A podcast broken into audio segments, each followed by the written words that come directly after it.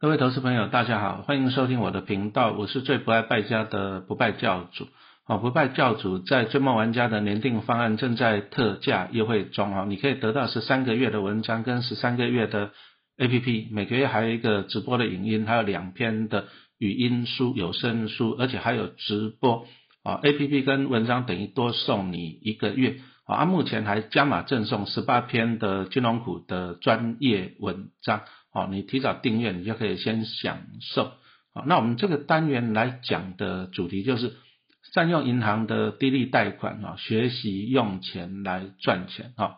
银行给大家一般的观念呐，就是说啊，我就把钱放进去嘛，啊有必要的时候再领出来啊。如果说放着，哦，我还可以赚一点点的利息啊，这样感觉好像也是不错了啊。因为你不可能把钱放在家里的，万一招小偷怎么办？好，那问题来了。你赚钱很辛苦，那你把钱放在银行，其实是银行把你拿你的钱去赚钱咯。啊，你想想看哦，你辛苦赚的钱提供给银行，那银行再拿你的钱去赚钱，哎，好像你有点吃亏嘞，对不对？特别是哦，现在银行的定存利率高不高？其实是很低啦。啊，我记得陈老师以前哦，大概民国八十三年那时候，啊，研究所刚毕业的时候，那时候银行定存利率大概还有七八跟八趴，那现在呢？现在十分之一吧。啊，这个差别就很大了。哦，如果说银行定存利率有到七八多好了，那么陈老师拿一千万去存，然后我每年领七十几万，一个月领到六万块，哎，可以生活，哦，还不错。可是现在只有零点几趴呢，啊，你把一千万放银行里面，你一年利息只有几万块，很难生活哈。因此啊，现在你讲实话啦，你把钱放在银行里面定存哦，利息越来越少。这第一个啊，除非你有好几亿啦。哦，放银行领利息，可能你还可以，哦，还觉得还可以啦，只能讲还可以，哦啊，但是呢，啊，一般人能够赚到这么多的钱吗？啊，答案是否定的哈。因此，你把钱放在银行定存哦，说实话了，这个意义不大，因为银行的利息太低了哈。那利息低其实是两面刃的哦，对存款户存款户来讲是不好的，可是呢，其实跟银行借钱反而是有利的哦。啊，为什么？因为利息的。低表示怎样？借钱的成本很低嘛？啊，像陈老师最近也在粉丝团跟大家分享嘛，我去银行办了那个一般型的房贷，那当然我是先办理财型，到最后再把它转啊，把一部分转到一般型啊，这个我们后面再跟大家啊仔细的报告。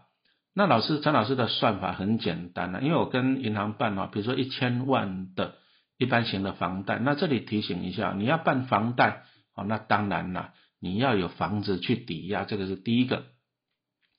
那至于利息哈，大家都问我说啊，陈老师，你贷款利息是多少啊？不好意思，其实每个人的利息都不一样。你说像陈老师以前是公务员啊，公立学校老师啊，公立学校老师因为他的工作很稳定，收入很稳定，所以去跟银行借钱呢，可以拿到很低的利息。那当然，你如果说是前台湾，比如说前五十大、前百大企业。啊，大企业的员工，你去借钱的利息也会比较低嘛。因此，其实银行在评估你的贷款利息利息的时候，他会按照第一个你的资产，然后再来你的工作的收入、你工作的性质，哦，他会给你去做积分，啊，积分完了以后才可以判断啊，判断你的利息是多少。因此，你问我说我利息是多少，其实这个对你的帮助就不会很高了，因为每个人都不一样。好，那我就跟银行小姐，我就问她说，那。他就帮我评嘛，评一评，他好像给我一点三一趴的利息。不过目前，因为我还没跟他签约的，他只是跟我口头报告，我还没跟他签约就是了啊。那陈老师的想法很简单，你想想看哦，我的资金成本利息就一点三一趴。那我如果说我把它借来，我去买那个直利率七趴多的股票，七趴多好不好找啊？比如说像陈老师报很久的裕日车、台泥跟亚泥啊，像什么台新金啊，零零八八二。那你去算一下它过去平均的殖利率，哦，大概五到七趴是做得到的，哦，因此啊，那当然了，那你想想看了，我借一趴多，我去买七趴的好不好？我买七趴的，每年领它七趴，我还一趴多，我还赚了五趴多，扣掉税我还赚五趴哦，这样子好不好？好，那我等于一千万我赚五趴，我就可以这样赚到了五十万啊，平均一千一个月我就可以领到四万块，所以说你有没有看到一件事情？我只是说把我的资产去活化。哦，房子放在家里，那就每天睡觉。可是你也不可能把一个房间租给外人嘛，也不可能。怎么样把它生钱出来？啊，那当然了就是拿去跟银行借低利的资金嘛，然后我去买进高值利率的股票，我从中间我就可以赚到利差啊，当然这个是纯属举例了。好，那当然又有投资人问说，老师这个借钱投资这样子对吗？嗯，其实这个问题啊很难回答啊。你如果说你有在关心股票了，我跟你报告一下，台积电也在借钱，台积电去年借了跟银行借了几百亿吧，红海也在借钱啊。台积电其实它一年可以赚几千亿啦，你说它有缺这几百亿吗？好像没有缺。那为什么台积电这跟红海这么赚钱的公司都去银行借钱？还是一句话嘛，钱太便宜了，借钱的利息太低了，啊不借白不借嘛。是不是啊？我只要借的钱，我可以创造更多的钱回来，那当然要借啊。就像陈老师讲的，我就乖乖去缴房贷利息有什么关系啊？我刚刚讲的，我每年可以帮自己创造五十万，一个月可以创造四万块的现金流，我为什么不去借呢？啊，因此啊，其实投资的领域就是这样子，很多东西哦，你要去学习啊，不要用一些就是一些比较僵化了、比较老顽固的观念来看哦，因为。有人跟我留言说啊，老师你这样教人家借钱买股票，不是在教人家赌博吗？这不好。其实不能这样子讲了。你如果说你是去借高利贷，像以前我我刚刚讲过了嘛，以前存款定存利息一年有七八趴，你跟银行借钱哦，那个时代借钱一个月利息要十几趴的，那以前那个信用卡利息要二十趴，那这个就不要借哦，这个真的就是在拔掉。但是拜托一下嘛，现在资金成本这么低，一趴多。真的，我们要学习的，要学习去用钱去滚钱。这里就是跟大家分享我的一些经验啊。那像陈老师是在民国九十年，哦，当公立学校的老师啊。可是我，我讲实话，那个时候啊，年轻嘛，薪水低，我记得薪水大概就五万多吧，日夜兼部兼课加起来就五万多。可是我又要养三个小孩啊，我薪水大概就花光光，那怎么办？想要投资啊，可是又没有钱怎么办？啊，公务员的好处就是我可以去借低利的信贷啊，因此我进到学校第一年我就去借信贷的，就这么简单。啊，借信贷完了啊，就七年，七年缴完以后，我马上再去办利息。啊，七年完了，所以说我分享一下我最近一次就是在二零一五年啊，那时候我也去借，因为我就这样持续借，我借了第三次的信贷啊，额度嘞哦，不用保证人就是八十万啊，公务员。然后呢，我就算了一下，我借了八十万，八十万就是马上我可以拿到这笔钱。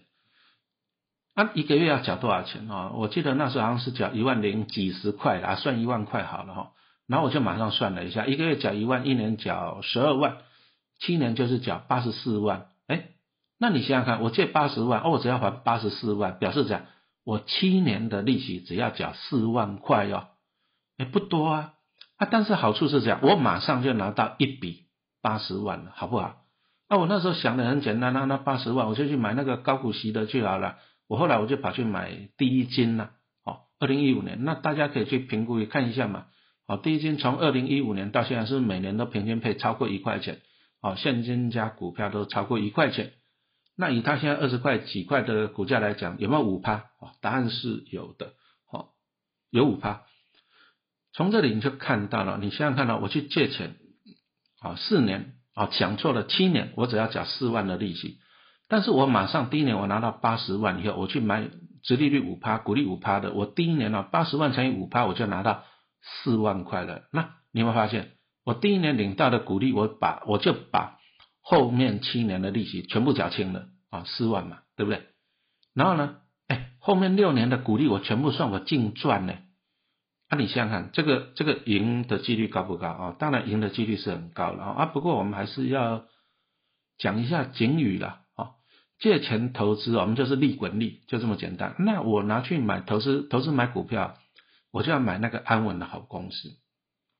那我像刚刚跟大家报告，我就买第一金呢啊，第一金光家银行关谷金矿倒闭几率零了，是不是？哦，你不要借钱去买那种奇奇怪怪的股票，什么本梦比啊什么的。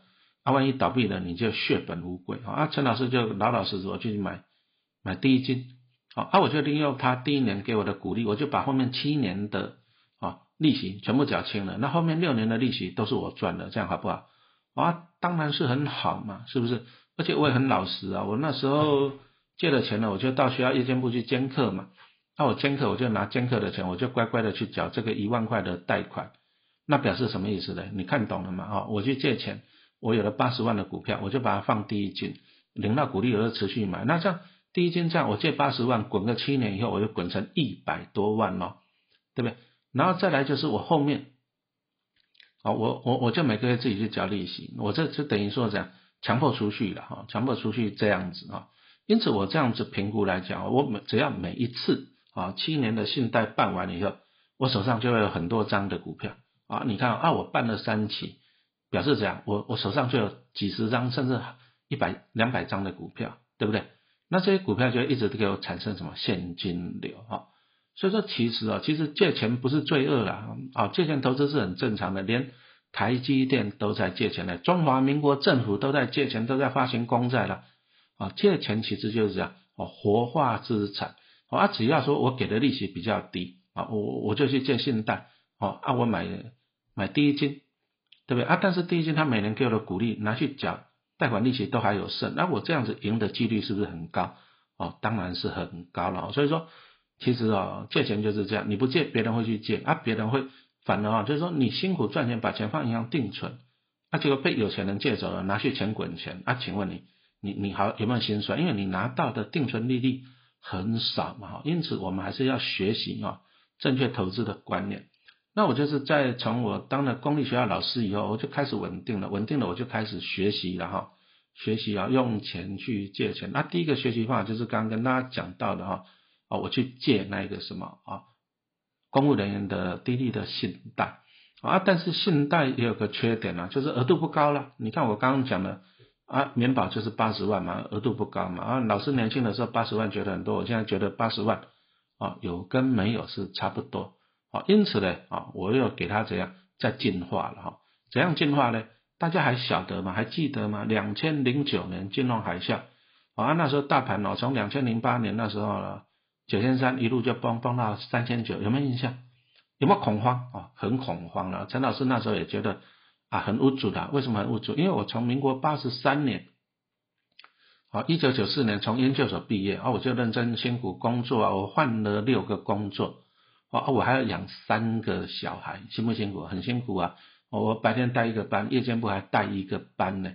啊，我平常放假日我都不出国去玩，我都在写教科书，辛不辛苦？啊，没办法，谁叫你要生三个小孩？啊，我整整花了十四年，啊，从一九九四到两千零八年。我花了十四年，我才发现哇，我有一千万的股票了，我好开心。为什么？一千万就是一个里程碑嘛。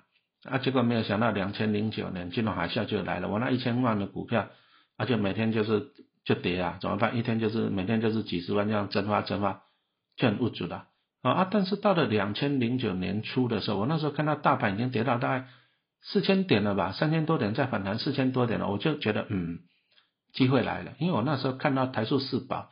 哦，股价好便宜呀！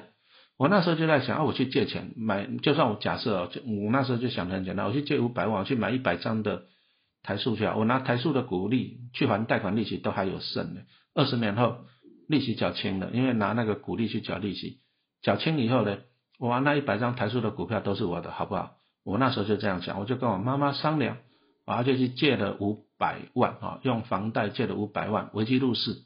啊，当然我后来也没有去买了，我没有去买台塑，我是买一些股票。我还记得我买过三十块钱的联永吧，哈。那当然大家也知道，就花了六年存了三百张的中信金的股票嘛，是不是？啊，我就这样持续啊。后来过了几年了，没有几年了，大概二零一二零一二年左右吧。你看我零九年借钱了，两三年后我看一下我户头，哎，我零八年那时候是一千万，就没想到呢，哦，一二年左右吧，我忘了。我的户头是两千多万呢，哇，那你看膨胀的快不快？你看到我之前花了十四年的时间，十四年啊，我才辛苦累积到一千万啊。但是我去借钱，危机入市啊，危机入市很便宜啊，借钱就是用杠杆便宜买进，我花两三年我就多一千万啊。所以说我们从这里跟大家报告，其实啊，你还是要善用一些工具的，因为我们一般人，你像你要你要拿五百万去投资，你要存多久才存得到五百万？啊，但是银行在那里，所以我们要去善用它，哦，这个很重要。那因此我那时候零九年我就去借一般型的房贷，然后去投资，啊，很快啊几年我就又赚到了一千万。然后最近几年呢，陈老师的做法，其实我书中也有写了，就那一本每年多存三百张股票，哦，每年多存三百张股票里面，我就有跟写到了我去借哦理财型房贷的过程跟一般型房贷。哦，那什么叫做理财型房贷啊？只要是房贷都是要拿房子去抵押的啊，这个我们要强调哈。理财型房贷的好处就是机动了，你就把它想象成为什么啊？有一张额度很高的信用卡啊，陈老师目前就办了额度大概几千万吧哈，几千万啊。但是啊，理财型房贷它的好处啊是机动啊，就是说你有借才要缴利息，就像你刷卡，你有刷了钱。然后呢，他才跟你这样收利息嘛？啊，你你把账还清了，他就不跟你收利息了哈。所以举个例子来讲，比如说陈老师今天买股票买了一千万，啊，我户头没有钱，没关系，理财型房贷，啊，因为我把房贷的户头跟我的股票交割户头绑在一起，啊，所以说你看啊，我今天买一千万的股票之后呢，我户头不需要有钱了，哦，那理财型房贷他会主动哈，在交割的时候主动拨一千万进去，啊，那当然他拨给我了，就要给我就要付利息了。那我在这里讲理财型房贷的利息比较高，好，一般型房贷可能一趴多，理财型可能要到两三趴，好，这个要提醒一下。那比如说我一千万的股票，可是我过了两天，哇，涨停板了，我赚了一百万，我把它卖掉了，哦，那我只要缴这两天的利息就好了，哈，哦，这样清楚吗？理财型房贷，哦，它的优点就是这样子，因此陈老师办理财型房贷就是拿来怎样，哦，短进短出做价差的，啊，比如说。我就看嘛，当股票大跌的时候，我就去买一点哦。像如果大家有印象的时候，五月中那时候不是台湾股市因为哦疫情严重了啊，那时候大盘有印象吗？从一万七千多点一路跌，而且跌到一万五千多点，有没有印象？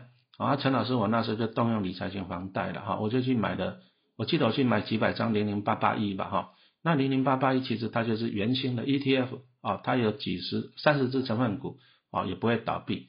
哦，所以说理财型房贷，我的做法很简单，大跌的时候，哦，高的时候我就不借，啊，大跌的时候我就去买，啊，买进很简单，我就买 ETF 就好了，哦，又安稳。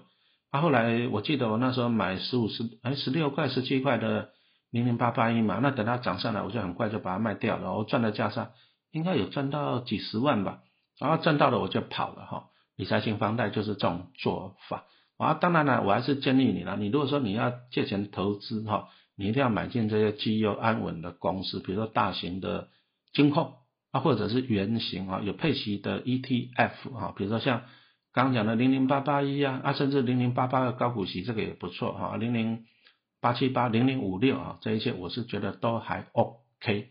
哦，啊，你你就是要这样子做。那其实陈老师后来又去把它办了，哦，理财型房贷。啊，但是哦，你如果说办理财型房贷，我们举个例子来讲，比如说陈老师刚刚讲的，我买了一千张啊，讲错了，我买了一千万的零零八八一，那万一我没有赚到价差，我反而被套牢了怎么办？啊，没关系，我就把那一千万的理财型，我就跟银行小姐讲说，哎，这个一千万帮我转换成一般型的房贷，我就长期抗战了。啊，为什么要办成一般型呢？因为一般型的利息会比较低啦。好，那我就领零零八八一的股息，我就去缴房贷的利息，我就长期抗战。好，啊，长期抗战完了，等到股价涨上来，我再把零零八八一卖掉，那我把利息还一还，哈，就这样子。因此啦，所以说我们这一个单元就是跟大家报告一些观念啦，你要想办法去活化你的资产。其实钱哦，钱的重点是流通的，好，流通它才会产生一些钱，哈。我来举个例子来讲，因为后来哈，就是有一些网友这样说，啊，老师你个案呢又不公不义。人家存款户放在银行里面的钱，那你把人家借去赚钱。像我刚刚讲，我去借一千万，我去买那个高股息的，比如说零零八八一啊，讲错了，零零八八二哦，零零八七八，零零五六这一些哈。啊，我我就这样子，我借了一千万，我就每年可以赚到四五十万，一个月领到四万块。啊，就有人讲说啊，老师，你那跟他好像不公不义呢，对不对？你你这样子钱就自借钱，钱就自己流进来了。其实哦，你你看事情哦，要用。广一点的角度去看呢，什么意思呢？钱要流通，什么意思？请问你，如果我没有去跟银行借这一笔钱，借这一千万，哎，我借钱我要给银行利息呢，那银行才有钱交那个存款户定存的利息嘛，是不是？哦，我去借钱，我给银行利息，那银行拿到的钱才可以给定存户利息哦。如果我不去借钱，请问你，你可不可以领得到利息？啊，当然是没有嘛，对不对？好，所以说第一个，我去借钱，那你存款户你就可以领到利息。然后第二个呢，我借的钱，银行赚到我的钱，然后银行有赚到钱以后，他就怎样子呢？银行的股东才有股利可以领嘛。我如果不去借钱，银行没有赚到钱，银行股东要领什么嘛？是不是？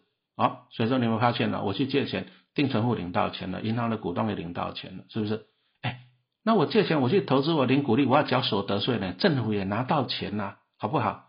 然后我又从中间的利差，我又赚到了钱，哎，大家都赚到了钱，是不是？哦，所以说其实哦，钱的重点是流通的，哦，没有什么公平正义这种东西的，哦，阿陈老师今天只是跟大家分享这个投资理财，我们可以利用钱来滚钱，帮自己创造资产。当然了，你也可以做嘛，哦，这个是公平的。不过我们还是要讲一下警语的，哦，借钱啊，你要考量自己还款的能力，啊，不要借了钱不要去买进一些奇奇怪怪的股票，哈，千万不要。啊，你就买定有稳定配息的股票。啊，谢谢大家的收听。